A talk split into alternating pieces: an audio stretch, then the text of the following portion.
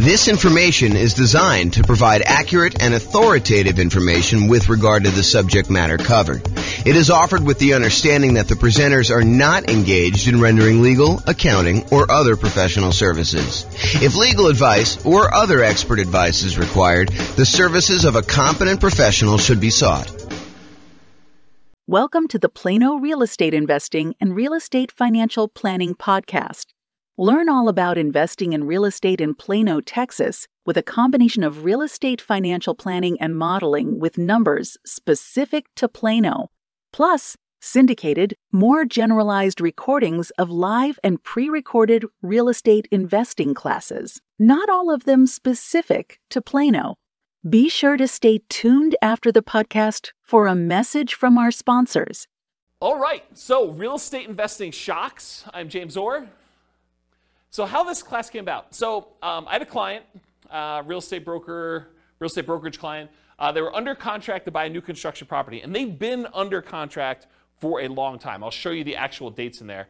Um, some new construction, and this was an example of that, had an exceptionally long period where you're waiting for the property to be built. So in this particular case, they went under contract, and the builder said your property is going to be worth wor- uh, uh, worked on and finished in whatever it was, six months from now or something like that. So they were too far out for them to reasonably pay a fee to lock their interest rates. Because when you lock interest rates more than a certain number of 60 days or something in advance, you're, you're a lender, right? So 60 days in advance, then it's much more expensive to pay for that lock. And there's usually a premium on that interest rate. It's not like you get that best rate. If you lock it within 60 days, you get the best rate. If you lock it more than 60 days, uh, there's usually a cost to it, or sometimes there's a cost to it, and usually the rate's a little bit worse. And so they were like, hey, it's six months out, rates are really low. Let's see if they'll go down. I mean, there's always that like chance that they'll possibly go down because they've been going down for so long.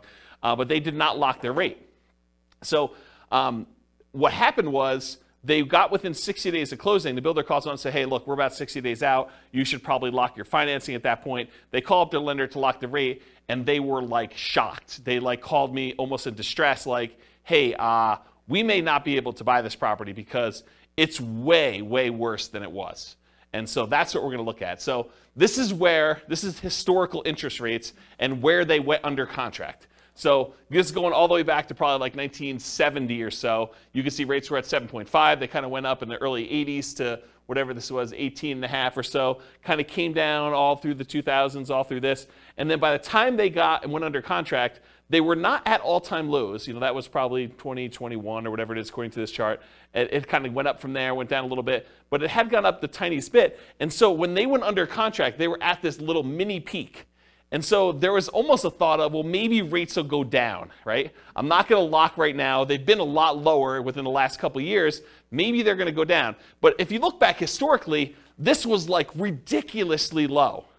And, and part of what this class is going to go over is this idea of understanding history and understanding like probability of what are the chances this is going to happen to me and what could happen to me. And so if you look back over this, you can see that there's a chance that they could have been really, really ugly, right? The chance of it going back up to 17, 18%, pretty low. But, you know, it's been in this five range for a long time. I mean, definitely above five for quite a while. So for them to think that it was going to go low, maybe, but could also have gone a lot higher. And that's what happened. So this is when they went under contract at this little point right here. This is when they were closing. And so you can see the rates had gone up quite a bit beforehand, and the rates were much, much higher. Um, on the next slide, I'll show you what the actual numbers were and the actual dates. But you could just see visually how this happened, right? And how this was a shock to people. And there's a couple people in this room that are that experience this real time where they had something like this happen. They were about to buy a property. You were living in the property, at least one of you guys were living in the property with an option to buy it and thought, okay, yeah, I'm just going to live here until like, you know, my year is up because I'm nomading. And then once my year is up, I'll go qualify for a loan. Everything's going to look amazing. My numbers are perfect. You know, if my interest rates stay anywhere near where they are, my numbers are going to be awesome. I'm going to be able to buy this property. It's going to cash flow like crazy. This is going to be perfect. And I love the house. And then this happens. And interest rates go up and you're like, oh, I can't do it, right? Like um, I'm really, really close, but it just didn't happen. So that's the hard part. Okay. So here's what happened the rate changed. It went from about 3.55% on February 3rd, 2022, which is when they went under contract, to 5.78%. So from 3.55 to 5.78% by June 16th, 2022. That was an increase of 2.23 percentage points. So it went from 3.55 and it increased by 2.23 percentage points, or a 62.8% higher interest rate. That's crazy. And that's the shock. So their payment went from, and this is just principal and interest, their payment went from 1929 per month to about $2,500 per month, an increase of payments of 29.6%. So their payments went up almost a third. If you thought you were going to have close to break even cash flow nomading this property after a year or two, but now you're going to be negative 571 per month, that's shocking. Right? You were going to go buy a property, you were going to be break even. You thought, hey, look, if I'm able to get into this thing 5% down and I'm break even on this thing in a year, that's amazing. And now all of a sudden you like do it and you're like, oh, now I'm negative $571 a month, like negative like almost $6,000, $7,000 a year. That's pretty insane. And that was the problem. So that's why this class exists is I wanted to, while, while this was shocking, I wanted to put some perspective on all of the things that can come up that are shocking about investing in real estate. Because this isn't the only thing that can be shocking to people. But then also to point out that this shouldn't have been like out of nowhere surprise. Yeah, interest rates went up and that was kind of a surprise and stuff. But to understand that interest rates were at all time lows and that it wasn't unreasonable for them to have gone up. And it wasn't unreasonable for a lot of these other things to happen. And then what I'm going to talk about is they're not magic bullet solutions, but sort of like what could you do to mitigate or to eliminate the shocks that could possibly come up? How can we get rid of some of these shocks? And so I'll go over, I'll give you a list of some things, and maybe you'll think of some other ones. Um, you know, it's the first time I ever taught this class, and so it might get better over time. But the idea is to kind of give you a list of the different shocks and then talk about how we can mitigate and eliminate those things. So this kind of like interest rate moving up, it's not, it's not a, a one-time anomaly. It does happen. And so these are the last one, two, three, four, five, six times that we had interest rates increase by more than 1% in a relatively short period of time. So back in October 1993 to December 1994, over a 14 month period, there was a rate increase uh, of 2.38 points. So not 2.83% in that it didn't go up 2%, but it went up, you know, from whatever it was to uh, 2.38 percentage points higher than that. Okay, so home prices during that period of time they went up three percent. So if you're wondering, hey, if these really, if these significant increases in interest rates that we've had, do home prices drop? And the, the answer is no. So historically, in every single one of these cases, the interest rates went up. Uh, the I'm sorry, the home prices went up. So it went up three percent for that period of time. The, the number of home sales did go down by 11%. So we sold fewer houses during that period as interest rates were rising. We sold fewer of them, but prices were up during that period. From January 1996 to September 1996, over an eight month period, we saw a 1.2 percentage points increase of rates, and home prices went up 2% during there. Home sales went down 2%, though. So it means we sold less houses, but they went up in value 2%. Yeah, Ben. I think this is a 2% increase in home prices during this period. That's what I think it is. I didn't actually go compile the data. I got this, I think, from uh, Freddie Mac's website. Here's the address. You may want to go read like their their kind of like uh, analysis, how they I put it together. But I, my understanding is that it was 2% over that period of time. Yeah. And this wasn't a three year period, it was only eight months. So January 96 through September 96, only took eight months for this to happen and then it was over. It was two percent over that period of time. Yeah, so this is start to end, start to end, start to end. So this is the period of time that this rate change happened, and what happened to home stone prices and sales during that period. I was just looking. I wasn't looking at both columns. Yeah, yeah. Does that answer the question then? Probably. Because I think that's unless they annualize this, right? Which I think that it's just during that period, but it's possible they could have annualized it for all I know. Um, it didn't say annualized. Okay, so in October 1998 to May of 2000, that's a 19 month period, uh, interest rates increased 1.81 percentage points, and then home prices um, went up 13% over that period of time, and home sales went down 2%. Uh, June of 2003 to June 2004, a 12 month period, 1.06 rate increase. and uh, 13% increase in home prices, 2% actually increase in home sales during that period. And then June 2005 to July 2006, a 13 month period, 1.18 percentage point increase in the interest rate. Uh, home prices went up by 7%, home sales went down by 14%. And then November 2012 to December 2013, that was a 13 month period, 1.11 percentage point increase. Home prices went up 11%, and home sales went down 2%. On, yeah, go ahead. Go ahead. What's our current one? Is that, what's our I don't, current I don't know because I don't know if it's stopped. So I think that they're waiting for that, but it's a lot because I mean, even this one. like huge compared to. Yeah, so our, our latest one was an increase of 2.23 percentage points, um, and it was over this period of time at least, right? So February to June. So that's pretty crazy, but it may not be done. Yeah. And we need to stabilize. I'm not sure how they determine where it stops either, because it's sort of arbitrary, you know, to a certain degree. So on average, it was a 13-month period for the interest rate to adjust. The, uh, the average uh, rate adjustment was 1.46%. Home prices went up on average 8% during those periods, and we saw a decline in home sales by 11%. So, which, if you look at this, right, it, it's not a shock. I mean, it shouldn't be a shock that this happens, right? It was a shock to them because we weren't thinking about it, and you weren't you weren't thinking about it. You went under contract. You're like, oh, maybe they'll go down. Interest rates have been up a little bit from where they were in the bottom. Maybe we'll get lucky and the rates will go down. And we have got, you know, we're far out from this 60-day period, so we'll just wait and see.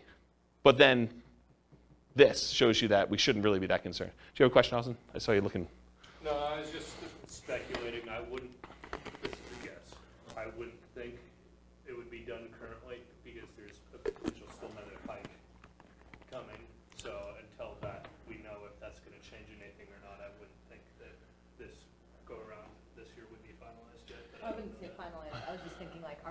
number is bigger than any number on that list. Yeah, And so probably in a year, if it keeps going up, it will be worse. yeah. That's all I was getting. Maybe it's peak to valley too, right? Maybe it's like they look at what the lowest was and the peak, and they sort of determine where. it was. It's hard to say. It's really hard to say. There's some speculation in the room for the recording about like whether we should use the current one now and whether it's going to continue or not. So we're, we don't know. All right. Any questions on this? So uh, the, the idea though is that this is not like out of nowhere. You should not have known that this could possibly happen. It's happened before, six times at least, and maybe not to quite the extreme, but it's not that far off um, from what we've seen. And you know, we'll have to see what happens. Okay, so here's a quote from Dan Sullivan. Uh, basically, the quote is: "If you've got enough money, to, if you've got enough money to solve the problem, you don't have the problem." And a lot of the issues that we're going to see are related to if you're willing to spend the money, it's not really an issue, right? If you if you can afford the difference in the price, the monthly payments, um, or buy down the interest rate, or some combination of there two, it's really not that big of an issue. The challenge is a lot of times we don't want to spend the money, or we don't have the money, um, and so we'll talk a little bit about that.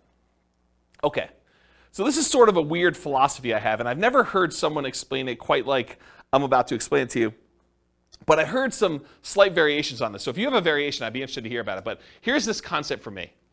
You know, if I'm walking down the street and I look down and I notice my shoe is untied, it is not a big deal for me, right? Like, I, I oh, my shoe is untied. Shoes with shoelaces get untied. It's not that big of a deal. So I expect my shoe to become untied because that's what happens.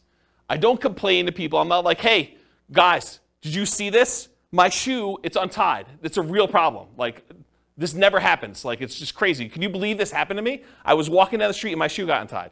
You don't, you don't complain to your fellow investors that your shoe is untied. You don't let it remain untied, frozen in fear, unwilling to do what is required to fix it. It's not like, hey, uh, what do I do? Like, my shoe is untied. There's nothing I can do about this. Um, what should I do? This is crazy. It's never happened before. And you don't swear off wearing shoes forever because they've become untied. It's not like, oh, last time I'm ever wearing shoes, this is a big deal. I'm just not wearing shoes anymore. I'm going to go get Velcro. Or I'm going to not wear shoes with shoestrings or something like that. I just bend down, I tie my shoe, and I go on with my life because shoes become untied. And when I, when I, when I use this analogy, it's like you want to get yourself to the point where all the things that we know that can happen with real estate is like your shoe becoming untied. You got to expect it. Interest rates go up, prices go up and down, rents go up and down, vacancies happen, roofs go bad, air conditioners go bad, tenants wreck properties, Properties values go crazy and they go up and you do really, really well. You sell properties, you make huge profits. I mean, all these things happen, both good and bad in real estate, and they should not be a shock to you. So the same thing happens with real estate investing. These shocks will happen. You should expect them to happen. You don't need to complain to everyone. You know that these things have happened. You should not be frozen in fear when they happen. You should do what is required to resolve the issue, and you should not swear off investing in real estate because they happen. So it's this philosophy of you got to get to the point where mentally it's like your shoe got untied. You got to trivialize it such that, okay, tenant's not paying rent. I got to do something about that. I call up the attorney, we do the eviction, or whatever it is that you do, you just deal with it. It's like your shoe gets untied. It's not a big deal. You got to just work through it. Interest rates go up. All right, I didn't quite get the rate I wanted, or you're under contract. Uh, you know, you're more than 60 days out in new construction. You're like, oh, interest rate interest rates went down. That's good. It's like you know, your shoe's automatically getting tied for you in some ways, right? It's like th- good things happen to you. Does this make sense? Do you, do have you heard a version of this philosophy before where it's sort of like presented like this? Okay. All right. If anyone does, I'd be interested to hear about it. So, okay, so non shocks. So these are often shocks because you did not know to, sometimes, expect them. Either you did not expect them or you didn't know to expect them. Uh, but you probably should come to expect them. A lot of things we're going to talk about tonight, they're going to seem like, yeah, that, that makes sense, but I don't always think about it when I'm doing the thing, and so I forget about it, and then when it's a shock to me because it happens, right? So this is thinking about things probabilistically, not this will always happen or this will never happen, but you know, there's a chance, a small chance that this could be really ugly. There's a large chance that this is going to be fine, and there's a medium-ish, smallish chance that something could happen and it makes it, you know, inconvenient where I have to bend over and tie my shoe. Okay? So what are the chances you'll need to deal with this, and what do you do if it does happen? And here are some examples of the shocks that we're going to cover all the contingencies you have in your contract. They're there for a reason. Things that you can terminate a contract on, that's why you can terminate, because sometimes you discover things while you're under contract that you were not as you expected. They're shocks to you. So we'll talk a lot about those.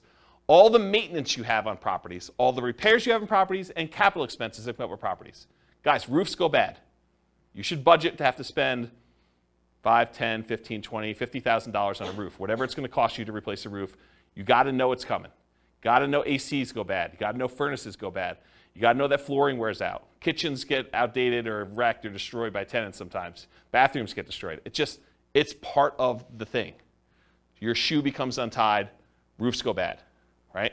So you can't complain when you have a roof go bad. You just have to budget, plan, and spend the money to replace the roof. That's part of what you need to plan for. All the property ownership issues people slip and fall, you get sued, neighbors complain, they do irrational things, they'll come over your house without you knowing, without you expecting them, all that crazy stuff. So, all the property ownership issues, all the property management issues, at some point, someone's going to claim that you treated them unfairly even if you do treat them fairly, they're going to feel slighted in some way. Um, tenants are not going to pay rent sometimes. You know, even if you do the best job at screening tenants, you know, all these things are going to happen. I'm not trying to like be negative about it. It's just be a realist. Realize that this stuff occurs and you got to treat it like it's a shoelace. Like, okay, you know, I got to deal with that. Just going to deal with it. Going to tie my shoe and move on. All the natural disaster and accident issues. So there's going to be hurricanes, there's going to be earthquakes, there's going to be floods, there's going to be other stuff, you know, things that you did not expect could happen to your property are going to happen. They could be small probabilistically, but they're possible to happen. Um, all the asset protection issues. So all the things about slip and falls and people suing you and, and you know, perhaps challenging you know, your ownership of properties, um, multiple properties, or you getting in car accidents and people coming after you for that. All the stuff you deal with in normal everyday life exists. So just be aware of that. So, including all the different things we're discussing in tonight's class. There are reverse shocks, as I've hinted at before. Sometimes shocks go in your favor. Home prices go up while you're under contract. Interest rates drop before you can lock in financing at a reasonable rate. The $10,000 roof repair you thought you were going to have to make when you're under contract to buy a property turns out to just be a minor patch job for 500 bucks that buys you five more years. The ancient looking air conditioner that isn't working is fixed with a simple service call for a few hundred dollars, and it ends up working for another 10 years. These things happen. Just like you buy a property when the air conditioning is working, and it turns out you need a whole new AC unit just randomly. like it's the, the coils are cracked or something that you just could not tell while you're under contract. So good and bad things happen to you. Does that make sense? Okay. So here's the intent of class. Raise your awareness of what the shocks are. Try to give you some of the simple ideas of what's po- what the possible ways are to mitigate or eliminate them, and that there are no magic bullets or magic solutions to many of these shocks. It's not like I'm going to magically solve the, the roof issue or the interest rate issue for you. I'll, I'll tell you some tips and how I think about it, what you can do for it, but they're not going to solve all the issues for you. So just realize that up front. Okay? Okay, so here's the class format. We're talking about shock, what it is, and then how to mitigate and completely eliminate it if possible. And then I use this abbreviation ME instead of saying mitigate, eliminate all night. So um, ME is going to be an abbreviation on the slides that show the mitigation, um, elimination sort of slides. Okay, so here's some general principles. These are sort of things that, in general, help dampen the impact of any of these shocks. Okay, so many of these are universally applicable to all types of shocks. Number one is reserves. You really should have reserves to invest in real estate. These will help mitigate the overwhelming majority of these issues. Again, if you have the money to solve the problem, you don't have the problem. If you have the money to replace the roof, it's annoying, but you got a new roof, and now your property is good for X number of years. You know, if you need to replace an AC, just replace the AC. If you can afford to pay, buy down the rate and get it back there, you buy down the rate. Yeah, it's not ideal, you just do it though. If you want the property and it's going to be a good investor for you long term, you just figure it out. And if you want rates to do, when rates drop down, you can refinance again. So one thing is having reserves. Number two is worked with experienced professionals that have navigated or at least been trained uh, to address these issues before. So be willing to pay for advice from your team, attorneys, accountants, CPAs, inspectors, property managers, real estate agents, brokers, the title folks, et cetera, et cetera, et cetera. If you're willing to have people that have gone through this before and can help you navigate and understand, well, typically here's how we deal with this, here are some solutions we usually use, or put it in perspective for you, I think that's worthwhile. Uh, study history. So know what has happened in the past, and ideally not just the very recent past. As I showed you on that chart with interest rates coming down, they were really looking at, and I didn't ask them this, but I assume that they were really looking at that last, you know, five years or so where interest rates were really, really low. And they're like, hey, look, we just came off a really, really low interest rate. Maybe these rates are going down again. But if they look back over a very long period of time, they would have seen that it's not unreasonable that the rates did what they did. Right?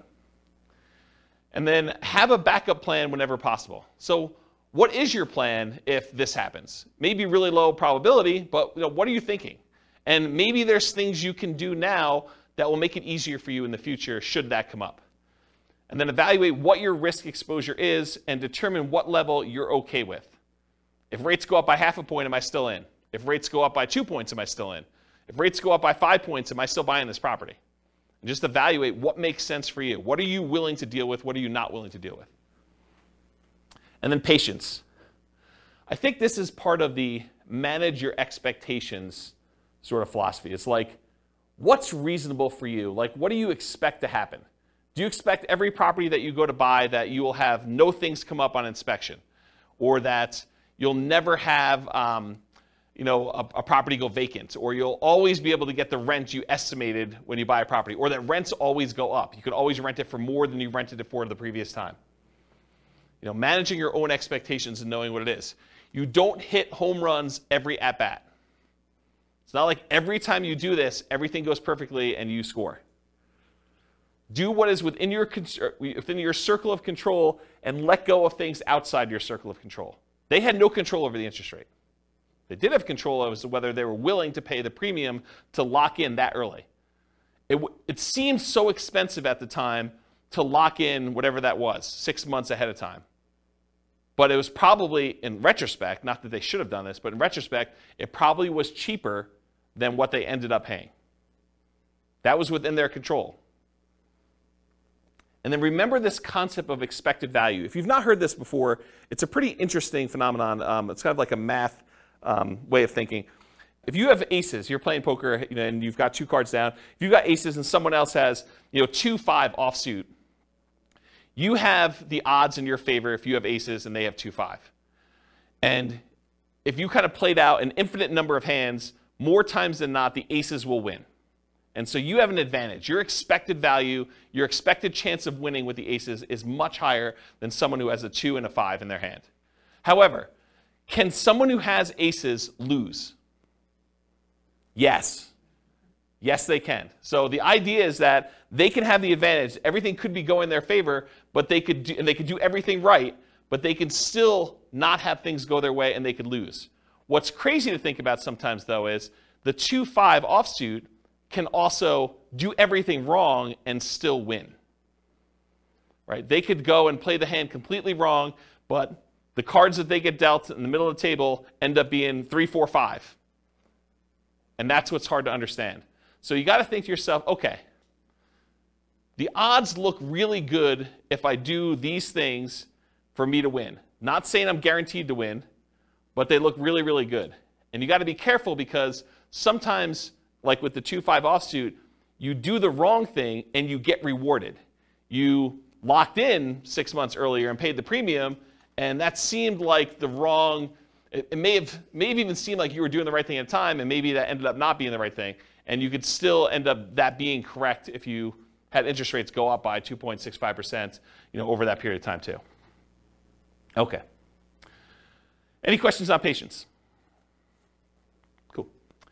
So I'm going to go over some different groups, the stuff before you buy a property, the stuff when you're under contract, the stuff post-closing once you own a property, uh, some things specific to selling, and some extras. I think there's only one extra um, that I've gotten here. So that's the groups we're going to do. So let's go over before you buy. And some of these, once I go over one or two of them, they're similar enough. We're going to be like, okay, we already know that.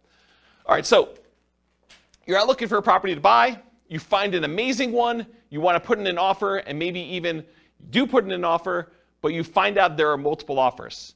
This could be a shock to you. If you've never been in a market where you have multiple offers on a property, or you've never bought a property before and realized that the really popular, very desirable properties sometimes get more than one person bidding on it, you may not be ready for this. Anyone who's kind of been buying a property in the last two years has been like, oh yeah, multiple offers here. We see 20 of them. But if you're if you're brand new, you haven't seen that, could be a shock to you. If you are looking for the best of the best properties, why would it surprise you that other people also like that property and want it too? So it should not be a shock. So here's the uh, mitigate or eliminate thing with multiple offers.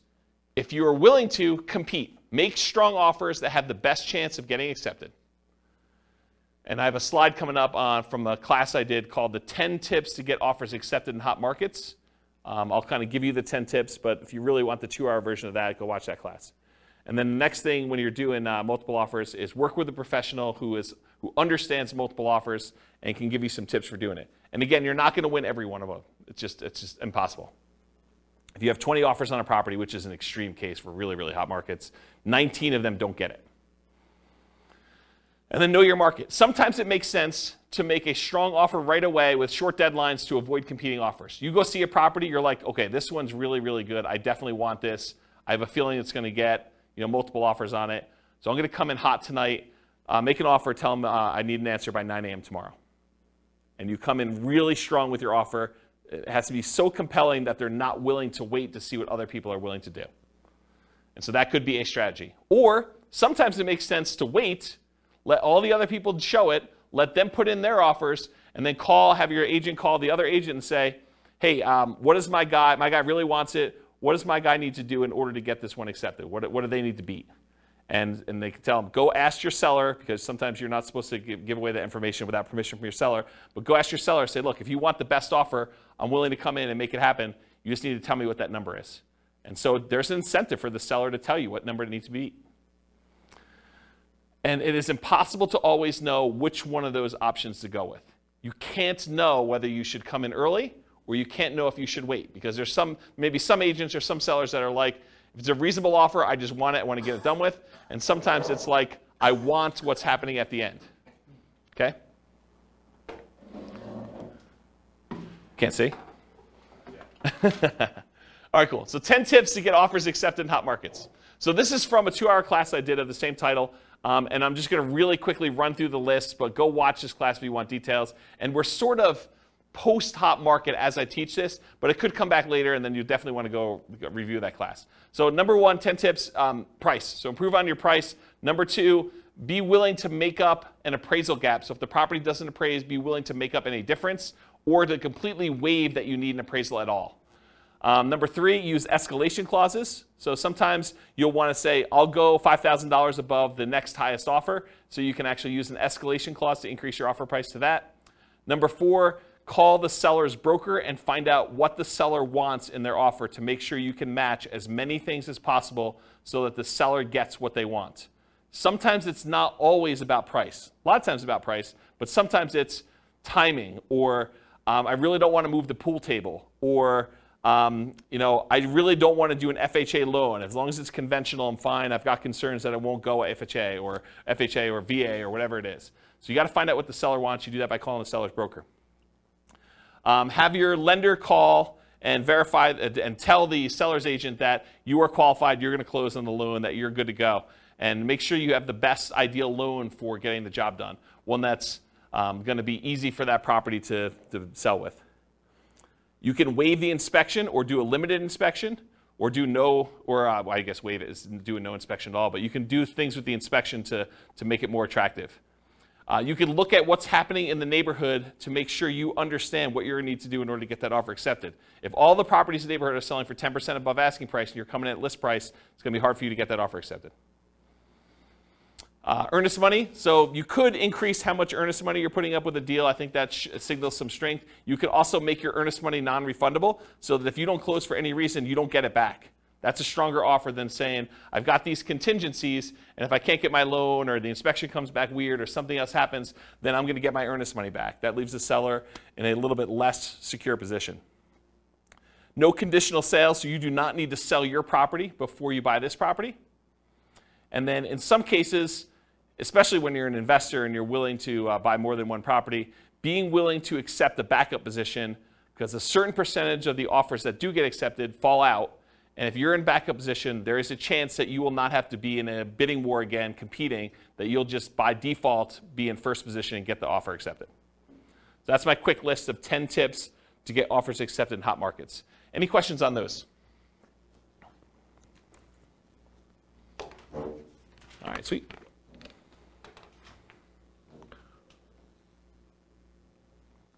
All right, cash offers. So you're making offers, we're getting loans to purchase the property, but you keep getting beat out by cash offers. For some people, this is shock. They're like, hey, look, I'm offering $10,000, $20,000, $30,000 over asking price, or maybe you're just asking in full price. Um, you know, whatever it is, you're, you're making really strong offers, but they're not accepting your offers. You're like, what do I need to do? I offered $30,000 above asking price, and you wait 30 days and you see the property close and it didn't sell for $30,000 above asking price, but you were getting a loan and the person that bought it paid cash. So you're seeing that you're being beat, beaten out by cash offers. What do you do about that? That's a shock for some people, by the way. They're like, why is this happening? It's frustrating. So, same stuff for getting offers accepted in hot markets. Do as much of that as you can. You might also evaluate whether you're willing to pay the cost to use a service that allows you to make cash offers. There are services you could pay a fee to where you can then come in and they buy it cash and then you actually refinance out of it for some form. They'll vary a little bit depending on how they're structured, but that's the basic idea. Are you willing to pay the premium to make it a cash offer? Then maybe you don't need to go $30,000 over. Maybe you just need to pay two points or three points on a cash offer deal. Okay? Any questions on this? All right, limited accessibility. So either you can't schedule a showing. Something about the property they are not allowed. They're not letting people in until a certain day that you can't make, or they're not letting people in at all because of certain situation going on with the property. Or they have very limited time in the property when there. For example, we only are allowing 15 minute showings, one person at a time. This happened during COVID.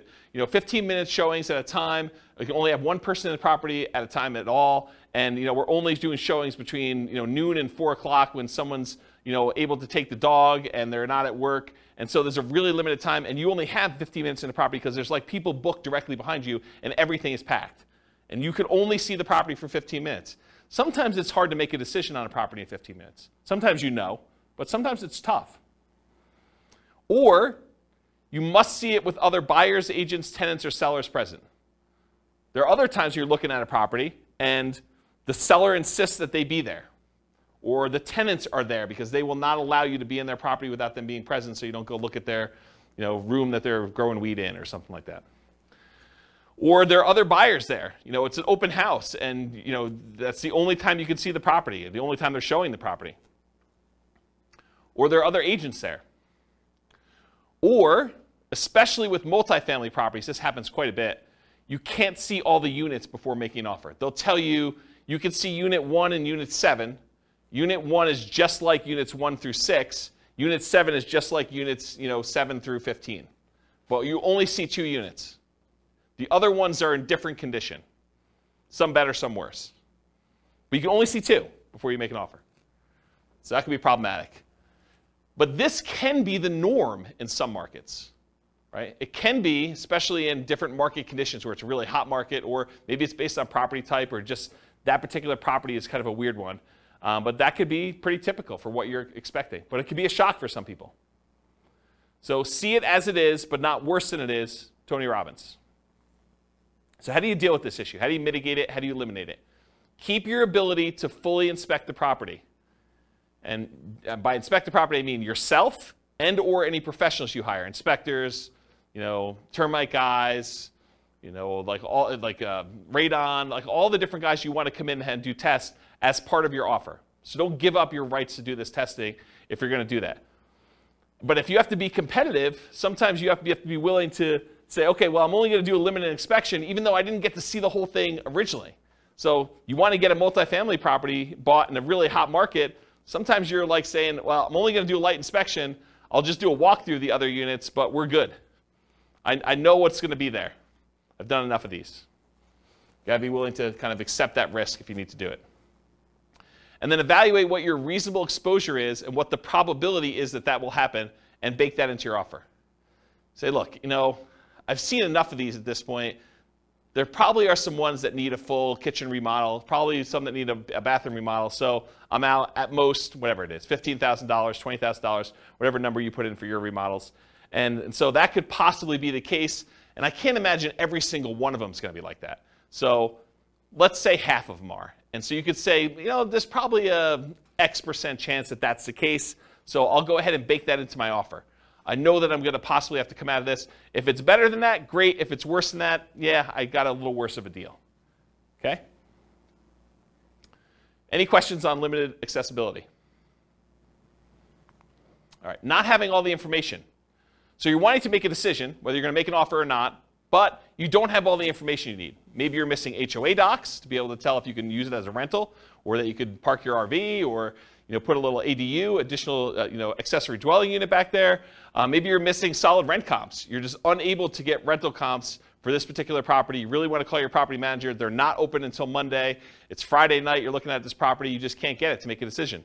Or maybe you're missing property financials. This happens all the time with multifamily properties. You want to get financials for the property. They're like, yeah, you'll get them when you go under contract, but we're still preparing them and I don't have them. And we already have 14 people looking at the property in the next two days. Got to make a decision. You're missing info on the condition of parts of the property you're unable to see. Snow is on the roof, tenants in one or more of the units. It's a hoarder house. You can't see like past all the boxes and garbage. Like there's times when you will not have the information you need in order to make a decision. So how do you deal with, how do you mitigate or eliminate this lack of information? It's rare that you'll have all the information you need up front, especially with multifamily properties. You need, you need to move forward to get more information, like going under contract, but keeping key contingencies. So if you're like, look, I really want to see the financials, well, make your offer, subject to you getting these financials and being able to terminate the contract if you can't get them. And again, you got to weigh this. If you ask for so many contingencies, it may make your offer weak and you may not get it to begin with. So you got to balance this act of, hey, look, I'm making an offer. Um, I'm not demanding that I have the financials, but I really want to see them but I'm moving forward regardless of what they are. And then you make your decision based on that. And sometimes doing things like what I just suggested of moving forward but getting the information later comes at a cost. Paying for an inspection, paying for an appraisal, paying for professional opinion or advice on a property that you may ultimately not end up buying. That's part of the buying process. You're going to pay some of those costs, and sometimes you're not going to end up buying the property. And sometimes you buy with incomplete or sometimes inaccurate information. So sometimes you buy a property and you never get the information from the seller. You're guessing. It's incomplete history. Or sometimes they give you information and it's wrong. They tell you, yeah, the HOA allows RV parking here. And you come to find out that that was not correct. Or Airbnbs. That's another good example. All right, so try to evaluate what risk you're likely to have and what risk you might have and decide if you're willing to take that or not. In some cases, you might be risking the cost of inspections, the cost of appraisals, and or your earnest money. Most contracts, most contracts are going to be written as what we call earnest money contracts, which means if you don't perform, you and the seller agree, if you don't perform buying the property, that you and the seller agree that they get to keep your earnest money as liquidated damages for you not being able to perform. So if you put up $5,000 as earnest money and for some reason you're unable or unwilling to perform and buy that property, they keep the $5,000 and that's what their reward is for you not performing. However, there are some versions of the contract where you could check a box or you could write it differently and it becomes specific performance, which means you and the seller agree that if you don't buy the property, they will sue you and force you to buy the property or force you to pay damages. And it's not just $5,000. Okay? So the risk is if you have a specific performance contract and you don't perform, then you could have a lot more responsibility or obligations to the seller than whatever you put up as earnest money. So from a seller's perspective, if you offer them a contract that's specific performance, that may encourage them that you're really serious and that you're willing to perform, but it comes at a pretty significant risk to you. So depending on how it's written, it may be more than just the cost of the inspection or the appraisal and your earnest money if things really go south and you have to terminate or give up on the purchasing of the property. It may be that you're forced to buy it and then you got to deal with whatever issues that made you not want to buy it to begin with, and then maybe you sell it or maybe you keep it. Okay? Any questions on this lack of information? And that, that does apply to like more than just this. Like if you're trying to terminate a contract and it's specific performance or earnest money, it's not limited to this one idea. It's just in general. I just finally got to it. Does that make sense, everybody? Okay, cool. Is this helpful for folks? Okay. All right, so we covered all the stuff for before you're under contract. Let's talk about being under contract. Changing interest rates. That's what started this class, especially with long closing windows like new construction. It could also be you choose not to lock for some reason. You know, you end up with a 60 day closing because that's more convenient to the seller. And so you say, that's great. And you're like, hey, look, I think, I mean, I, we got an election coming up. I think rates are going to drop after this election. Um, and so I'm going to not lock because once I lock in, that's it. So you're like, I'm going to wait. All right, let's see how that goes. Maybe you're not sure of the lender you're going to use. You know, that may be a reason why you're not going to lock. You're calling to say, hey, look, I, have been, I got calls out to four different lenders. Uh, I want to find out what's going on. You do this over the weekend, or you do this where there's a, uh, a Fed, you know, as like a, a, a, hearing or whatever they do where they kind of announce what's going on, and they usually announce that they're going to raise rates or lower rates, and it just happens to be over the time when you're shopping all your different lenders. Or maybe you're required to switch lenders while under contract and have to relock. You go under contract, you think you're going to use a lender, they get a little farther into your file and they, they realize, hey, we can't do your loan. You've got XYZ problem, and you know our underwriter's saying no even though they should be saying yes. Or we have, a, we have an overlay that prevents us from doing these types of loans. Or you need to go to a special lender to deal with this. Or I'm not, I'm not qualified to do this special situation you've got going on. And they say you got to go to another lender. And now rates are different. All these things can come up. So changing interest rate, what do you do to mitigate or eliminate this? You consider locking rates as soon as possible. You consider paying the extra fee to lock farther out. They could have paid the fee and got the higher rate.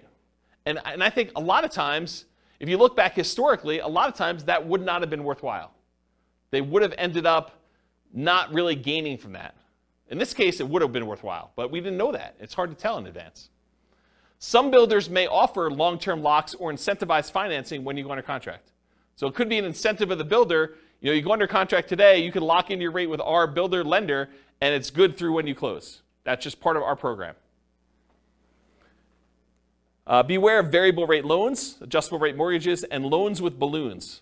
So, adjustable rate mortgages are mortgages where the interest rate can change. A lot of times they're fixed for two years or five years or whatever it is. And then after that, they can adjust. Sometimes they adjust once and they're fixed for another five years. Sometimes they adjust every month. Sometimes they adjust every six months. Sometimes they adjust every year. Depends on which version of the adjustable rate mortgage you have. And then uh, loans with balloons. A, lo- a balloon on a loan means you're going to pay on a loan for 10 years or 20 years, and at the end of the balloon period, then the entire balance of the loan is then due. So you might be paying as if it's a 30 year loan, but it has a 10 year balloon. So the payments look like you're going to pay off the loan in 30 years, but by the time you get to year 10, they're like, okay, you now owe you know, 300,000 of this $400,000 loan. We want the full $300,000 in full on year 10. And then you got to either refinance or pay the $300,000 um, and get out of there. And not every lender will automatically refinance your loan. Sometimes you may have to change loans. Sometimes the interest rates change significantly between that 10 year point and the other 10 year point. So it could be a real problem for you to get out of there at that point. So anytime you take on a variable rate loan or a loan with a balloon, this opts you in to additional potential shocks in the future. If you get a 30 year fixed rate loan or 15 year fixed rate loan where the entire loan is paid off, it's amortized over that period 15 years or 30 years or 20 years or 40 years, whatever it is for you. Most common is 30. But if you get a fully amortizing loan, you opt out of this additional risk. You have the option to refinance if you want to, but you are not obligated to have that additional interest rate risk then. Because it's, it's going to be paid off by the time that period is over for you, whether that's 30 years or 15 years. Does that make sense? Okay. Um, ideally, when you go under contract with these, keep the financing contingency in. So don't, you know, negotiate, negotiate away your ability to cancel the contract based on your financing. But a lot of times, in order to get offers accepted in really hot markets, we were saying, you know, we'll waive that. You know, I'm definitely getting this property and I'm buying it. And something I don't have in my um, written down here, but it just it just occurred to me. Sometimes with new construction, we will pay a whole bunch of money that is non-refundable upfront in upgrades. That if we cancel for any reason, including interest rates change or financing changes, we're out that money. So sometimes you'll go and you'll be like, okay, here's the base house, but I want AC. I want you to put in a backyard fence. I want you to upgrade the flooring from the normal, really crappy vinyl to something a little bit nicer because I'm going to be living there for a while first and I want you to put in a refrigerator and everything else. So be like, okay, great. We're totally willing to do that. It'll cost you this amount of money, and we'd like an extra $10,000 in non-refundable earnest money for us to be willing to do those upgrades for you. If you do not close on the property, you don't get that money back. That's pretty common. Okay? So realize if you cancel now because interest rates went up, then you're out that additional money. So it could be a lot more than just regular earnest money. So getting back to this point, ideally keep your financing contingency in your contract so that if this does happen, then you're minimizing how much you spent up to that point to be able to get out of it if you decide you do not want to move forward. Um, another point here, if you could lo- not lock now and now, if you could not lock and now you can't make the numbers work, you may need to terminate. So if for some reason you were unable or unwilling to lock and now the later on the rates don't work for you, you may need to terminate or try to renegotiate if applicable. So you've been under contract for a while. Maybe the market softened a lot where the builder's having some struggles getting things under contract. It's possible they may come in and say, look, we really want you to continue buying this property. What if we gave you $5,000 to buy down your rate to help out? It's not going to buy it down to what it was, but maybe it helps you a little bit. Maybe negotiate that. Or maybe it's with a seller who's like, look, the market's very different than when you went under contract with me. I really want you to close this thing out because I'm going to buy something else. I've already got 1031 things picked out, or maybe I'm moved and I've already bought my new property, but I really need to get this thing sold. How about I knock off $5,000 or I pay $5,000 in seller concessions to help buy down your rate or something? You couldn't renegotiate if it's possible to do that. Of course, if you do cancel for some reason, you might be at the cost of any inspections you did, any appraisal money you spent to that point to get the appraisal done, any earnest money if they if you're outside of your ability to cancel without uh, getting your earnest money back, and maybe some other out-of-pocket costs. Beware of specific performance contracts, as we discussed before, where you are telling them that you guarantee that you're buying the property, otherwise they can sue you to perform and force you to buy or force you to pay damages. Any questions on this? Uh, a general question not Yeah. related to this. Yep. But um, what's the average amount of time for a new construction to be completed in Fort Collins area? It varies. So um, it depends on the builder and how backlogged they are. Some builders will actually build spec homes where they're, they're building them in advance and you could buy it within 30 days. And then other builders are such that you know they have not broke ground yet on the property, and other ones they're in different stages where they say, look, you know these five we've already dug foundations and they're going to framing. These are already framed, and so depending on which one of those you buy could be a different time. You know, and, and, and some of the other ones where they haven't dug ground yet, it could be like, hey, you know, we're going to get to this one, but it's in phase two, and phase two is not going to start for three months, and then it's going to be, you know, six months from when we actually do that. So it could be really long time. Right, but uh, you would still only get 60 days for lock-in rate for the loans. That's correct. A lot of times you are limited to how far out you can lock unless you're willing to accept a higher interest rate or pay a fee, or both. Yep.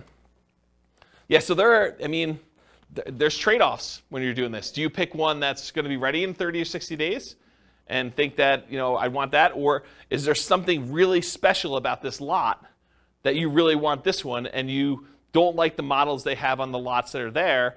You know, maybe it faces the wrong direction for you. Maybe it's only a couple of bedrooms, or maybe, you know, the, the prices are different. I mean, there's all sorts of variations as to why you might wait. So it's really tricky. Okay. That make sense? All right, cool. Any questions on this? Sweet. Inspection issues. So, in most cases, you'll be inspecting the property after you go under contract, often with the help of your team, home inspector, for example. Uh, sometimes this might also include disclosures from the seller, including due diligence documents like leases or property disclosures, where the seller tells you everything that they know about the property, at least in theory. Uh, might also include things you might discover during the same period, like survey issues. So you, you say, look, you know, that shed looks like it's really close to where I thought the property line might be for the neighbor.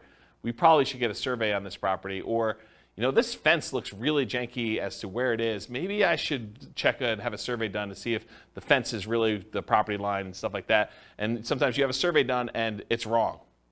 You know, the, the shed you built or the deck you built is on someone else's property, or their deck on your neighbor's deck is actually on the property you're trying to buy, and it's potentially problematic. Or shared driveways get kind of weird in some cases. There's all sorts of weird stuff that can come up on this, and sometimes you don't find that out until you're under contract.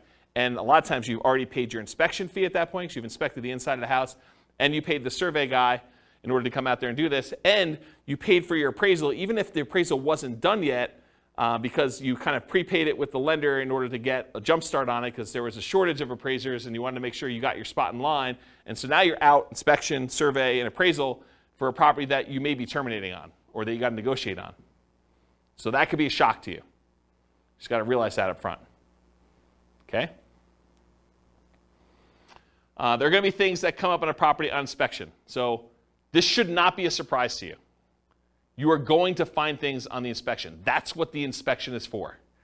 Okay, the inspection is to get a second set of eyes, a professional professional's eyes, or two or three, depending on whether you're going to bring in specialists for other things like radon and asbestos and meth and um, mold and all things like that. You might get more than one um, inspector's eyes on it or as a professional. Maybe even contractors give you opinions about think, what things are going to cost and what things need to be done for certain issues you may see on the property.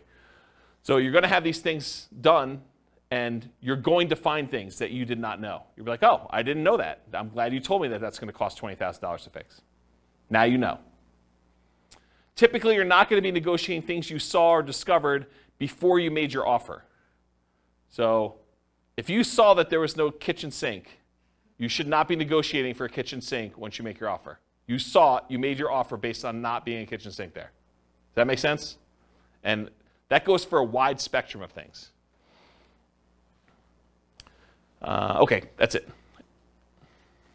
And, and even with the inspection, sometimes your, una- your inspector is unable to do something. Like it snows around here, and sometimes the roof is covered with snow. Your inspector cannot inspect the roof when it's got covered with snow. So if you're buying a property and you have a really limited inspection window, unless you extend out the ability to, to inspect it for snow later or something like that, or sometimes it's under snow for 30 days, that not as much around here, it's highly unusual. But if that's the case, that's problematic. You may be buying a property that you've never seen the roof for.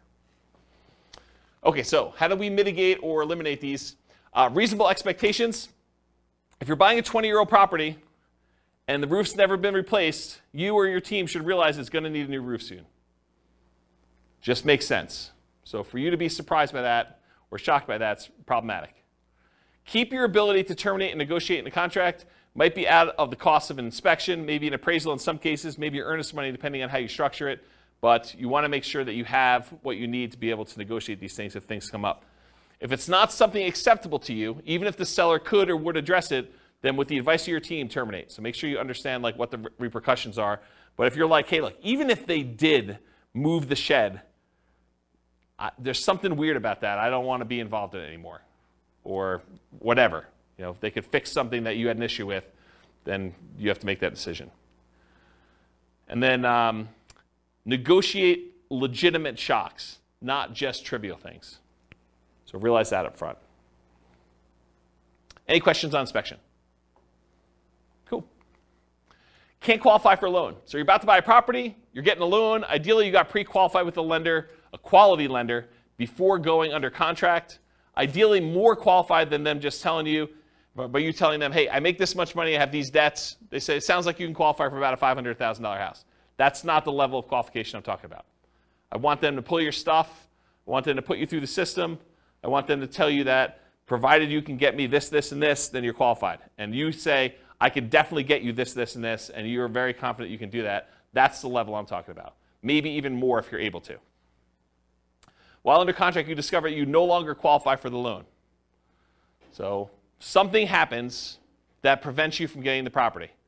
And it could be any number of things. Credit change, you know, something happens to you where, you know, a medical bill you thought you paid pops up and all of a sudden it's not done. You're like, this is problematic. It's going to take me a little while, a little time to get this fixed out and work through it. Or maybe I don't have the money to pay the bill anymore or whatever. Uh, your income changes. You know, maybe you get, you know, what's the opposite of promoted? Demoted. You get demoted and you get put in a lower position job or something like that. Or you have to change jobs Unfortunately, while you're under contract, you have a loss of job or something like that.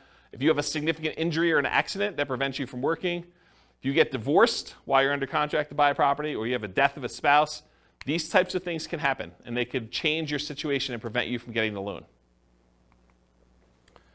So, if you can't qualify for the loan, how do we mitigate or eliminate that? Prevention. Work with quality lenders up front that can qualify you ideally before going on a contract. You don't want just some fly by night lender telling you, yeah, you probably can qualify for about this, and then you find out later you cannot. But even then, occasionally something unexpected will come up. So, especially for things that may be more likely for you, for example, job loss when you know your company has been downsizing, what's the backup plan if that should happen? So, know in advance, hey, if for some reason I do get downsized, I'm terminating, or you know, we're going to have mom and dad co-sign, or whatever, whatever your backup plan is for you. Or at a minimum, what's the cost to me if this happens? And am I okay with that? You know, what's it going to cost me in inspections and appraisals? Um, and there are some cases, it's very rare, where a lender will eat the appraisal if for some reason you don't, you don't qualify for the loan. It's pretty uncommon. But in some cases they do. I know of one credit union around here that does. Actually, I know of another bank that does too. There's two banks that I could think of that do that. But I don't think of anyone else. Do you know of anyone else that does that? Yeah. Yeah, it's pretty uncommon. So be super careful about that, and you could lose your earnest money. Um, sometimes there are deadlines for you to object to being able to get acceptable financing, and sometimes that deadline will appear days before your closing. So imagine for a minute they say, hey, look, your loan objection deadline is um, you know, the 25th of the month, and we're closing on the 30th of the month. So there's a five day period when you cannot get your earnest money back if something happens to you. If you lose your job in that five day window, you don't get your earnest money because your last day to object to you not being able to get the loan was the 25th, but your closing is set to be the 30th. So if you get in a car accident, get injured, get divorced, something happens to you or your job, credit score changes significantly enough, you know, all those things can impact it. I had a client once was under contract to buy a property, and they um, they got married while they're under contract. And when they went down to the bank to open up a joint checking account because they were buying the property together. It was like, you know, they're getting married, they're going to buy a house. Um, went down to the bank to open up a joint checking account, and the banker, very innocently, and to help them, I'm sure, said, uh, Would you like overdraft protection on your checking account? They're like, Yeah, that sounds good. Let's do overdraft protection. So they went and did that. They opened up, by getting overdraft protection, they got opened up a new line of credit. It changed their credit score enough where they barely qualified for the loan because it actually gave them a hit to their credit score. So be super careful. Um, about that. All right, cool. So what happens if you can't get insurance on a property? You know, sometimes you can't get insurance at all. You go to buy a property and you realize this is uninsurable, I'm not able to get insurance at all. More commonly, you might not be able to get reasonably priced insurance for the property. You'll, you'll call down to insurance and they'll be like, hey, so uh, this is a weird property and it's got ABC going on with it in order to get insurance, it's going to be three times what you thought it was going to be. You're like, whoa, that is expensive. So be aware that that can happen. Um, sometimes properties are in flood zones, and they, you might not know they're in a flood zone. It's not like there's water on the ground in flood zones all the time, right? It's flood zones because it occasionally gets flooded. So flood and flood insurance can be expensive. It might be more expensive than you thought it was going to be based on location, age, composition, history, something like that. So be aware. Other one on here, fire. Fire. Uh, there's a lot of places that won't accept, will not insure homes because of how they're, what they're considered in terms of property, like if you were in Netherlands or other areas, it can be really hard to insure. So they, they could not insure them because they're in some type of fire area where like forest fire or something like that? Yeah. Yeah. Yeah, that's kind of what I was saying about location, but yes. Yep. Yeah, so wh- how do you mitigate or eliminate this risk of can't get insurance? You can check with your insurance agent before you make an offer. I'm not sure I would go to that extreme, but you could. I mean, that's one way to mitigate or eliminate it. Uh, sometimes you still run into the unexpected, though. You know, they give you a quote, they get something, then when they finally formally submit it, something weird comes up. Uh, most lenders require insurance if you're getting a loan, so are you willing or able to buy the property for cash if you can't get uh, insurance on the property? And is it that good of a deal? You could also try an alternate insurance providers, other insurance agents, especially ones that do more unusual policies. So I had a property once that I personally bought, and I don't remember the details. This is probably 20 years ago at this point. Um, but there was some really weird thing where I was unable to get insurance on it, and I had to go to like one of these really obscure insurance agents to get the policy on it. Um, and it was a little bit more expensive. It wasn't that bad. It was probably like 50% more than what I was expecting it to be. It wasn't a deal killer, but it was unexpected. It was unusual. So realize you might need to go to some weird insurance company to do that. Won't appraise. You're under contract to buy a property at a certain price. You hire and you pay for an appraisal. Usually you've already had your inspection and pay for that as well at this point.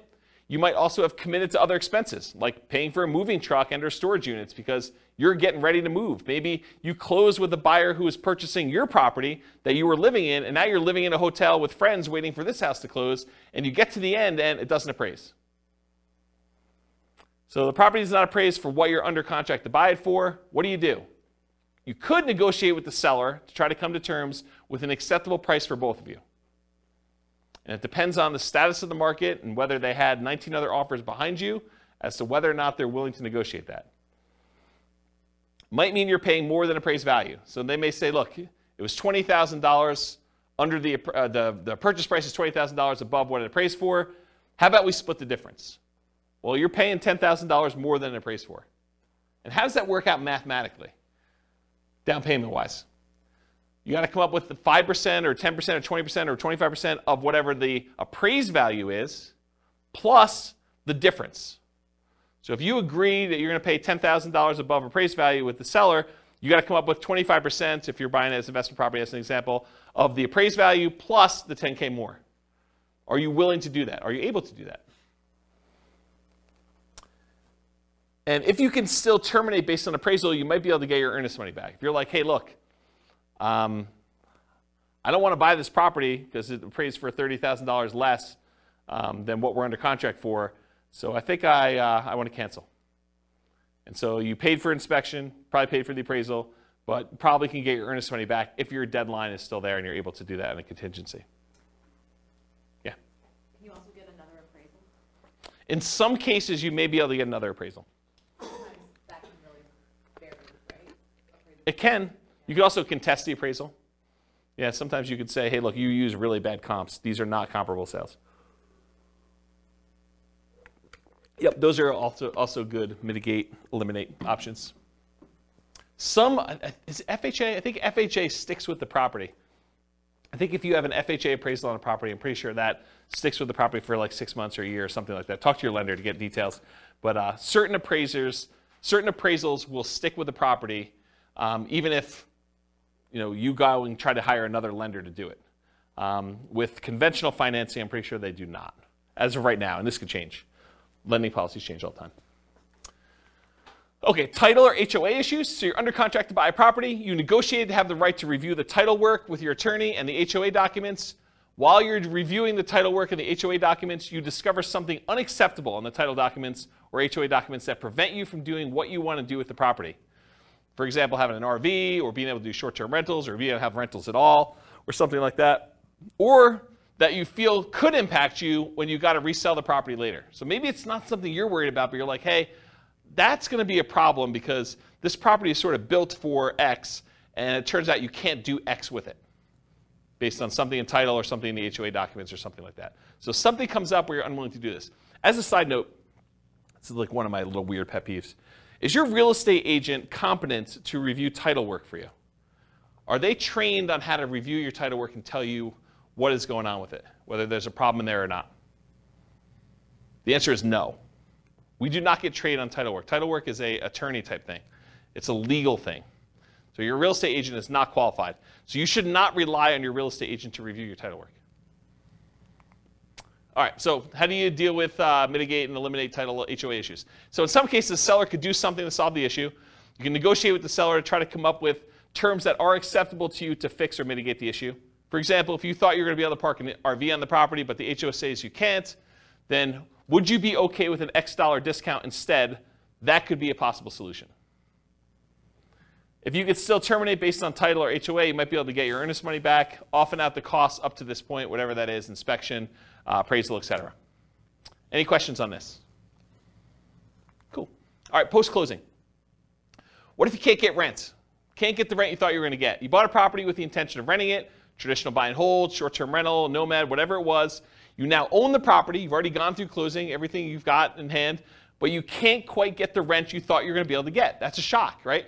I thought I was going to get $2,000 a month. Can't get it. Maybe it's 1800 Maybe it's 1500 Lower than expected. The market's softer than expected. Maybe you just, you know, fewer people applying. Uh, maybe it's poor time of year. You know, you've, you've got a property and you're trying to rent it over Christmas. You closed right after Thanksgiving, and now you're trying to rent the property between Thanksgiving and Christmas. Good luck. It's a soft time of year.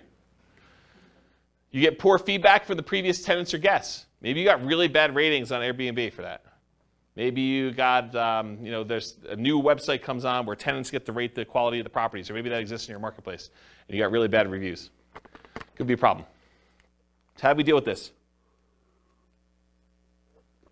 We evaluate all the different ways to improve cash flow on rental properties from another class I taught, how to improve cash flow workshop, how to improve the cash, how to improve cash flow workshop, the class. So I'll, for the sake of time, I will talk about a couple of these, but I'm not going to run through them all in detail.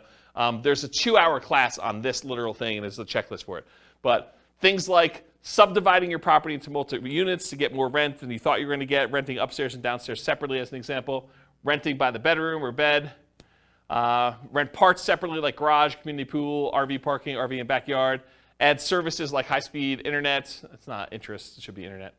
Uh, offer the property to a tenant buyer on lease option, lease purchase, or agreement for deed to increase income, reduce maintenance, charging pet rent, charging fence rent or carpet rent. They want new carpet, you charge them extra rent in order to pay for that, or extra rent for something else the tenant desires that you install. Um, let's see here. Maybe change the term of the rental agreement, daily, weekly, monthly, basically go from a long term, year long lease with monthly rentals to uh, short term rental in order to increase rent. Maybe charge weekly or bi weekly instead of monthly. Uh, include done for you services like lawn care, snow care removal, house cleaning for an extra fee. Can I convert it to a duplex, triplex, or fourplex or more? Can I rent out the property furnished to get more rents? Can I start making, start marketing earlier and start a higher, more aggressive price to test prices? So all these different things. There's a couple slides on this. So um, go watch that two-hour class. I'll put a link to it in the show notes. But um, there's a lot of stuff you could do in order to increase rents on that. All right, next one, undisclosed issues. You find out about undisclosed issues after closing. So you buy the property, you close, you're all excited, you walk with your keys, you go pull your car into the driveway when you get there, and the neighbor comes over and is like, hey, I am so glad you bought that meth house. We were really concerned it was going to be another drug dealer coming in. I'm so glad you guys bought that. And you're like, what are you talking about? This was a meth house? Oh my gosh, I didn't know that it was a meth house. That's a real problem. So you find out about something undisclosed after your closing. The seller may or may not have actually known. Maybe the seller didn't know it was a meth house. Maybe they were an absentee landlord and they were just oblivious and you know they thought the calls from the police were just uh, solicitations for raising money for the police fund um, when they were really calling to say, hey, you know, you got people serving meth or dealing meth out of your property.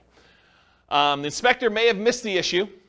So it's possible, you know, the inspector did their best, but they couldn't see it or didn't know to look or just overlooked it or was just hiding or something like that. Or maybe you may have assumed it was a small issue when it turned out to be a more expensive issue. So, you know, you thought this was going to be a $500 fix because you've had that issue in the past before and it didn't cost that much. But now they're like, oh, no, no, this is not a $500 fix. This is a $5,000 fix or $10,000 fix. We got to go in the walls and rip stuff out. And you're like, whoa, can't you just do this? You're like, nope, it's beyond that. Can't do that. So some common ones might be repairs or unable to use it the way you intended. Those are like the big groups. All right. So uh, definitely getting, how do, you, how do you deal with these? How do you mitigate or eliminate these? You definitely get inspections done to help reduce the chances of this happening. Not saying it won't happen, but it definitely reduces chances. Get bids from contractors for repairs you're unsure about. And maybe even ones you think you know how much they'll cost because with inflation, I'm finding that prices are way up beyond what I thought they were going to be. Okay, so if you thought, hey, in the past I had this done five years ago, it was X number of dollars, but now it might be 2X or 3X in some cases. This, reminds me of a really funny story. So, um, bought my first house, uh, had a wood burning fireplace in it, and so I'm uh, talking to my father in law um, about buying. Uh, um, wood, like like wood for the burn, for wood burning fireplace. And I was like, oh, it came in these logs. I got to cut it up or something like that. He's like, oh, just go buy a chainsaw. I'm like, how much does a chainsaw cost? He's like, I don't know, 13 bucks, 14 bucks. I was like, what what year did you buy your chainsaw in? He's like, I don't know, 78, something like that. I'm like, it's got to be over $100 today for a chainsaw. So you just never know with inflation and stuff. All right. Get advice from your professionals about uh, being able to use the property as you intended. Typically, the seller is not responsible for making sure that you can use the property the way you desire. You could think, hey, I'm going to do this as a short term rental the seller is not responsible for making sure that you can use it as a short-term rental. You are. So you got to do that research and find out, make sure that you can do it.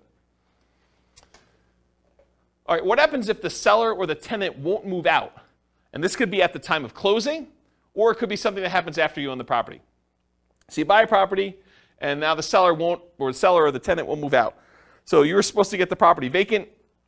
You, um, you do your walkthrough right before closing, and you go in the property, and there's still like at least one or two days of stuff to be moved out of the property.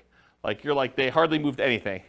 Like, uh, we're going to closing in an hour. Are you going to be out of here in an hour? And they're like, oh, I don't know. I might need a little extra time to do that. That's okay, right? How do you deal with that? You walk through the property before closing to make sure they're out, ideally. Evaluate if you're willing to close with them still in there. If they're not out, might be hard to negotiate and still close with the same loan on the same day. It's tricky, right?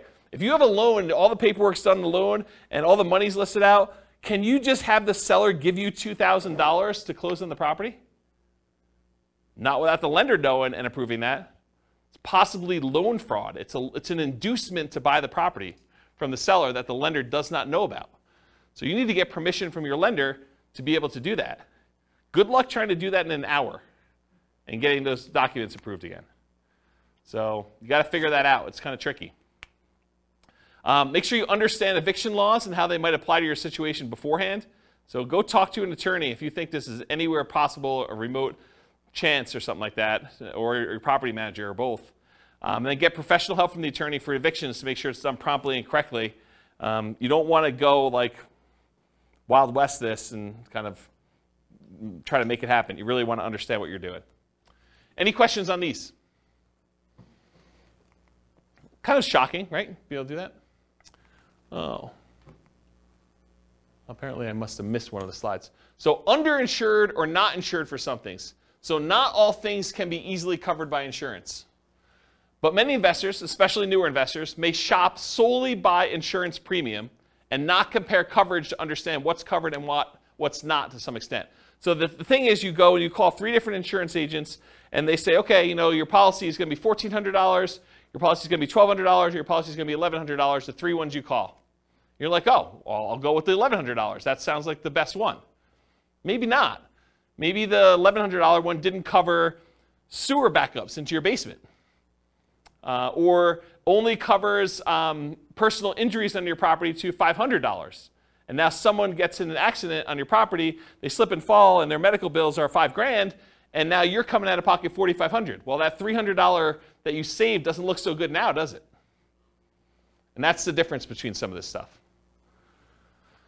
So you have to have ins- you have insurance, but you opted to choose a less expensive insurance policy. It's limited coverage for an actual claim, or it's not covered at all. You gotta make sure you understand what you're buying and what you're covered for. And apparently, I didn't do any things in there, so just I think I covered it though. All right, what about price or rent drops? You buy a property, you typically don't see price drops or rent drops on properties you're under contract with, since the market tends not to move that quickly in a way that you can easily measure. Right? You're not you're under contract for 30 days typically. You're not to see a price drop or a rent drop in that particular amount of time. Uh, while you own the property, the price drops or the rents drop.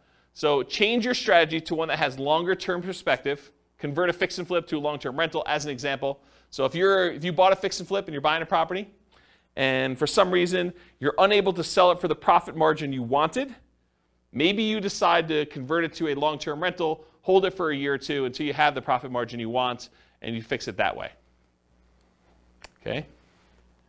Uh, change the use to improve the value. So you were using it one way, long term rental, now you change it to short term rental. Use long term leases, still likely to have issues when the lease is up. So if you use a year long lease and rents drop, you've got a rent fixed in for a year. But at the end of that year, if rents had gone down, they may drop and you may need to adjust it down at that point. But it'll keep you propped, propped up for a year. And then go watch that class on how to improve cash flow. They'll talk about other strategies for dealing with rent drops in there. Any questions on this one? Cool. HOA restrictions. HOA won't allow your intended use. You can find out after you buy that your HOA won't allow for rentals. Could be that they change their policy after you own the property. So this has come up for some clients before, so it's kind of important. Let's say you, um, you bought a property and uh, you planned on using it for rental. And while you own the property, the HOA gets together and all the different members of the HOA vote to change the rules of the HOA so that now you can no longer do regular rentals or short term rentals or something else. That's potentially problematic.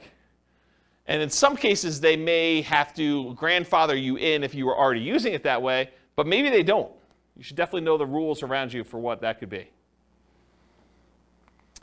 So read through your HOA docs is how you mitigate or eliminate it. Read through the HOA docs carefully before buying, often done while you're under contract. It may also be done prior to making an offer, but it's often not practical. Most of the time, they're not giving you HOA, HOA docs to read before you go under contract. Most of the time, it's done afterward. Uh, you may not have access to them until you're under contract, and you may need to act quickly on in demand properties just to get your offer accepted. Get the help from your attorney interpreting them if you're concerned. Your real estate agent is not reading all these HOA docs, so you should be reading them and getting the help of an attorney if you need help interpreting them. We're not trained on that. It's not like we get training on interpreting HOA covenants. Uh, what about loan call due? Oh, this is an interesting one. I put some uh, slides I've never put in a presentation before here, so this will be interesting for you guys. Uh, loan call due. So you, you decide you want to buy a property, like buying it subject to, or maybe even on a lease option, as you'll see here in a second, or you move it into a LLC after you buy it for asset protection reasons. You know, things like that, where you're like, you don't think it's a big deal, but now the lender's like, wait a minute, you now triggered this due on sale, due on transfer clause. What happens if the loan gets called due? Oh, that's pretty interesting. So let's take a look. How do you mitigate or eliminate this? You understand and get advice on the Garn St. Germain Depository Institution Acts of, 18, of uh, 1982, which discusses loans being called due. Talk to an attorney about it before doing these types of creative deals and asset protection strategies. And I want to be 100% clear. I'm specifically talking about buying properties creatively where the seller leaves their loan in place and you take ownership of the property, buying the property subject to the existing financing, or where the seller has a loan existing in place and you agree with the seller to wrap the financing where they get part of the payment and then part of the underlying loan is paid, or, and this is the part where you really need to pay attention, or you own a property, you got the loan, and you decide to move the property into an LLC. Okay? Uh, so have a backup plan, be able to pay off the property, refinance, or bring it into partner or refinance. So that's one of the things to do. Now I'm going to talk to you about the Garn St. Germain Depository Institution Act of 1982. There's a link on here with this, with this on here, but uh, since you guys are not going to go read it, I'm going to explain it to you, okay? Because I want you to understand what this covers and what this doesn't. So this is 12 U.S. Code 1701 J3, preemption of due on sale prohibitions. This is all about due on sale clauses. Definitions. For the purposes of Section 1, the term due on sale clause means a contract provision which authorizes the lender at its option, they can do it or not do it, to declare due and payable sums secured by the lender's security instrument if all or any part of the property or any interest therein securing the real property loan is sold or transferred without the lender's prior written consent. So if you actually sell or transfer in the property without the lender's written consent, this is what this applies to. The term lender means a person or government agency making a real property loan, or any assignee or transferee in whole or in part of such a person or agency. The term real property loan means a loan, mortgage, advance, or credit sale secured by a lien on the real property, the stock allocated to a dwelling unit in a cooperative housing corporation or a residential manufactured home, whether real or personal property, and the term, the residential manufactured home means a manufactured home is defined in section blah, blah, blah, which is used as a residence. The term state means a whole bunch of other stuff. I'm going to ignore that line. All right, so let's get into this. The loan contract and terms governing execution or enforcement of due on sale options and rights and remedies of lenders and borrowers, assumptions of loan rates, section 1, notwithstanding any provision in the constitutional laws of any state or the contrary, a lender may, subject to subsection C, enter into or enforce a contract containing a due on sale with respect to a real property loan. So they can enforce this. Except as otherwise provided in subsection D, the exercise by the lender of its option pursuant to such a clause shall be exclusively governed by the terms of the loan contract. So basically, the terms of this are in the, the document itself, and all rights and remedies of the lender and borrower shall be fixed and governed by the contract. So it's in the paperwork you sign at closing. In the exercise of its option under a due on sale clause, a lender is encouraged to permit an assumption of real property loan at the existing contract rate or at a rate which is at or below the average between the contract and market rates, and nothing in this section shall be interpreted to prohibit such, such assumption.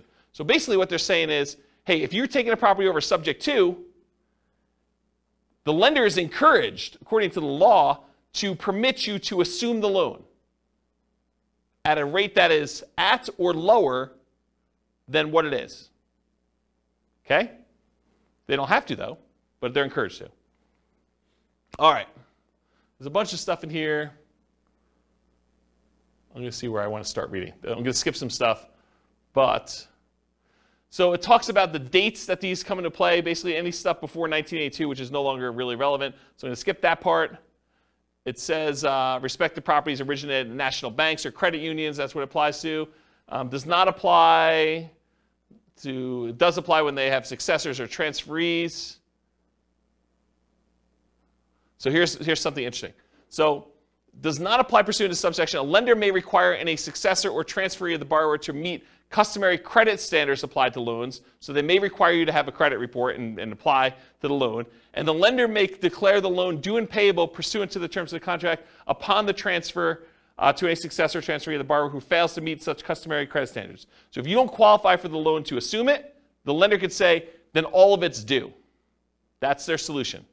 A lender may not exercise its option pursuant to a due on sale clause in the case of transfer of real property, which is subject to this subsection where the transfer occurred prior to that date. I probably didn't need to read that one. Okay, that's good. Here we go, though. This is where it gets really crazy. Okay, here's where the exceptions are. Exemption of specified transfers or dispositions. Have you guys ever heard this concept? Like, if you're going to go buy a property subject to, or you're going to move something to an LLC, you know, as long as you kind of do it into a trust, everything's good to go, right? We're going to see about that. We're going to see about that. All right, so um, the lender may not exercise its option pursuant to the due on sale clause upon one, the creation of a lien or other encumbrance subordinate to the lender's security instrument, which does not relate to a transfer of rights of the other occupancy of the property. So if you get another loan on the property, you get a second mortgage, does not trigger due on sale. Two, the creation of a purchase money security instrument for household appliances. You get a loan to buy household appliances, does not trigger due on sale. A transfer by devise, descent, or operation of law on the death of a joint tenant or tenant by its entirety. Someone dies, they transfer ownership of the property, that's exempt. The granting of a leasehold interest of three years or less. If you rent the property for three years or less, that does not trigger the due on sale clause. However, I'm going to continue reading not containing an option to purchase. If you do a lease with an option, that triggers the due on sale clause. Says it right here. If you do a lease option, it triggers the due on sale clause. A transfer to a relative resulting from the death of a borrower. So you die, you want to give it to your kids, that's cool. Doesn't trigger the due on sale. Transfer where the spouse or children of the borrower become an owner of the property. That does not trigger the due on sale clause. A transfer resulting from a decree of a dissolution of marriage, legal separation agreement, or from an incidental property settlement agreement which, by which the spouse of the borrower becomes an owner of the property. You get divorced, one owner owns it, or something related to that, doesn't trigger it. A transfer into an inter vivos trust. This is one we were talking about, right? A transfer into an inter vivos trust in which the borrower is and remains a beneficiary, and which does not relate to a transfer of rights of occupancy in the property. So, yes, if you transfer into a trust where the seller still is the beneficiary of the trust, that does not trigger the due on transfer clause. But what does? You transfer into a trust, and then that trust's beneficiary is someone other than the original seller, the original owner of the property, that does trigger it. Any other transfer disposition described in regulations prescribed by the Federal Home Loan Bank Board. Isn't that crazy?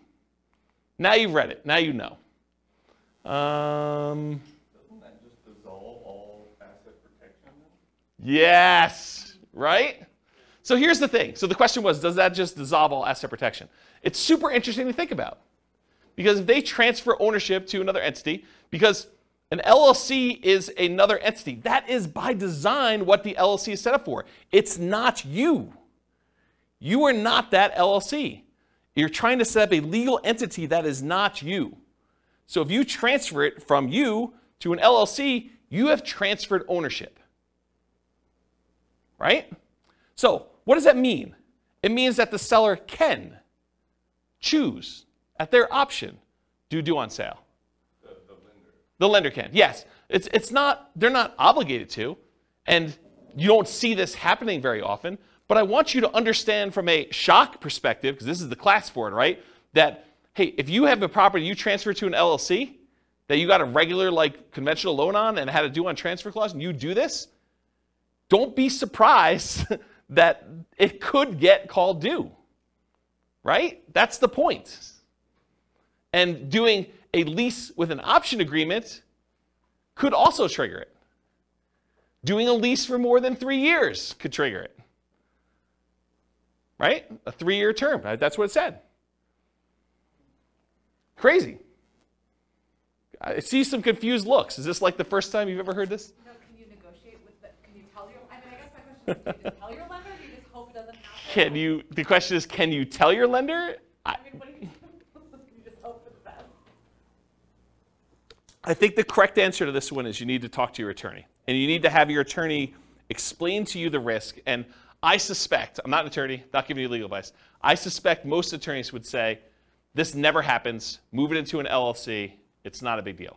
But you've read it now. I'm, I'm not making this stuff up. I wouldn't write it like that to just arbitrarily make something up for you. This is like from, where is it, Cornell Law. The address is on there. www.law.cornell.edu forward slash US code forward slash text forward slash 12 forward slash 1701 J dash 3. Go look it up yourself. You can read the code directly from their website. This is it. Okay? So, I'm not going to read this last page because it's not germane. But you guys now see what the issues are. Okay? So when you see it online, it's not a big deal, blah, blah, blah. Now you know kind of like you're playing in this gray space and you understand it all. All right, so selling. Any questions on that?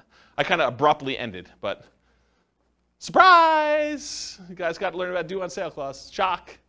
Whatever it is there. Interesting, right? It's kind of fascinating. Because I knew you guys would never go read it, so I wanted to read it to you.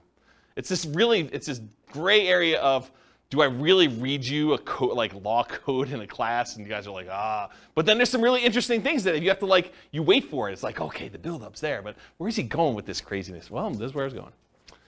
Okay, so selling. What if you're selling, you get no offers? That's a shock for a lot of people, especially in, when you're used to getting 20 offers. You're trying to sell your property, you're marketing it or hired a professional market for you, and you're not getting offers on it. So Increase your, how do you mitigate or eliminate that? Increase your marketing, improve the desirability of your property, and I define that as change the price, improve the price in some form or another, improve the condition of the property, make it more desirable for them to want to buy it, or improve the terms or financing available for the property. Those are really the three levers you can pull, right? You can increase exposure, get more people looking at it, and hopefully you find the one that wants to buy it. You can change the price to attract more people to it. You can change the quality of the property itself, or you could change the terms upon which you're selling it, or the financing is another way of saying that. So you could bribe them to get better financing. You know, if they couldn't afford the $2,000 a month P&I payment, you could pay $5,000 to buy down their interest rate. Now it's $1,900. Now it looks more attractive. That type of idea. Any questions on this? Buyer backs out. You're trying to sell a property, you got a buyer on the hook, they're under contract to buy the property with you. What happens if they don't go through with it? Marketed property for sale, find a buyer, buyer backs out. So mitigate or eliminate this. Realize that your negotiating power diminishes significantly once you go under contract, and it shifts largely to the buyer with their contingencies. Your strongest negotiating position is before you accept an offer. So try to negotiate as much as you can before that point. You lose a ton of power once the buyer goes under contract and they have all their normal contingencies in the contract. Then the power shifts to them. And that's especially true in markets where the contract is written very pro buyer, like Colorado, as an example. In some markets and market conditions, a property falling out of contract can stigmatize a property for some future buyers. They say to you, What was wrong that this buyer fell out? Why is the property back on the market? What's going on with it? And so you have a stigmatized property.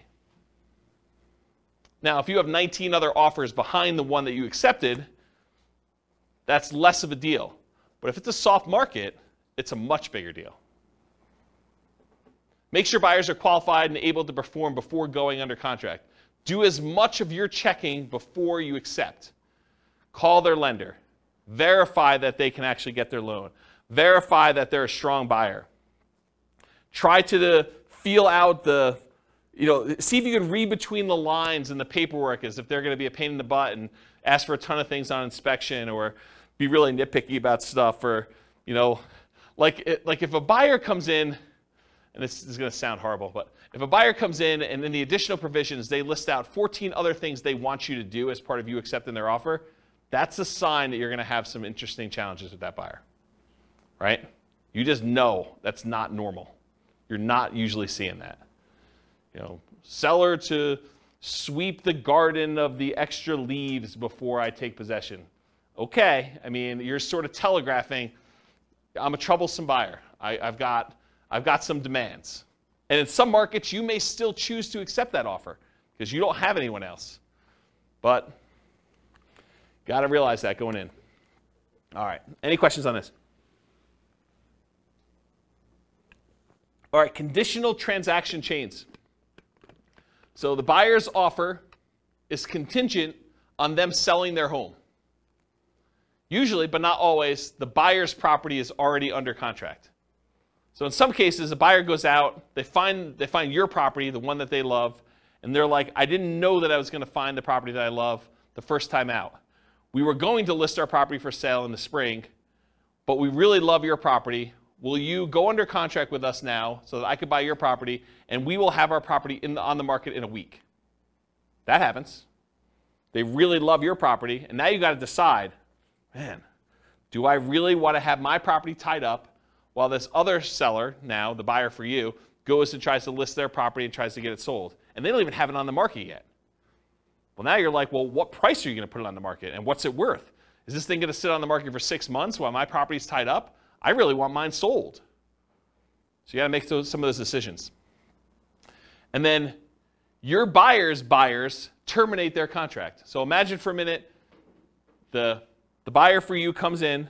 They say, I really want to buy your property. You're like, okay, um, what's the situation? You're like, well, we have a buyer already on our contract, and we gave them, uh, they gave us 60 days to be able to close on it. So we can close on yours in uh, you know, 43 days because that's how long we have left to do it. So you're like, okay, I accept that. But now their buyer, for some reason, on inspection or they can't get the loan or whatever, they terminate. But they were going to use the down payment from the sale of theirs to buy yours. That's potentially problematic. So evaluate the strength and likelihood that your buyer's buyer will close on the property. You got to really look back at this and say, you know, how, how sure are they going to close? Are they past inspection? Um, you know, how qualified are they? Can I talk to their lender? But you want to do all this before you accept their offer because then you lose negotiating power. Understand this extra risk. This should not be a shock. If you accept an offer like this, you really should make sure. And they would be able to get their earnest money back because they're, The other person's buyer or yours? yours, like. Yeah, because it, it, That's part of the condition. Yes. So the question was, can the buyer who's under contract with yours get their earnest money back? And yeah, if they have a condi- if they have they have a contingency in your contract that says, you know, I'm planning on buying this thing, and if I can't get my loan, because they now now they don't have the down payments, or they maybe they can't qualify with two mortgages, they may be getting out on loan, or they may be getting out on the contingency they have for you. So you got to be super careful about this one. Uh, consider other buyers before contingent buyers when possible. If you've got two buyers interested in your property, you may want to pick the one that doesn't have a contingency, even if it's not as good in some other areas, because this is a pretty big risk, in my opinion. Try to eliminate this contingency as early as possible. Or it might be very difficult to do this, and it might be really difficult to do this, but maybe negotiate compensation if their buyer fails to perform and they terminate on you. Say, look, I'm, I'm willing to wait and work with you, but if this current buyer fails, you need to put up an extra $2,000 hard because I'm making decisions it's going to cost me more money in order to hold this property and have it off the market for you because I got to move out in preparation for you buying this one and I got to go buy something else. Maybe you then go under contract on something else and it's problematic for you. So the time to negotiate this is when they're hottest, when they're most excited about going under contract in your property, not after you get them under contract and they thought, I won right? You want to do this before you sign and do it. You want to negotiate these things.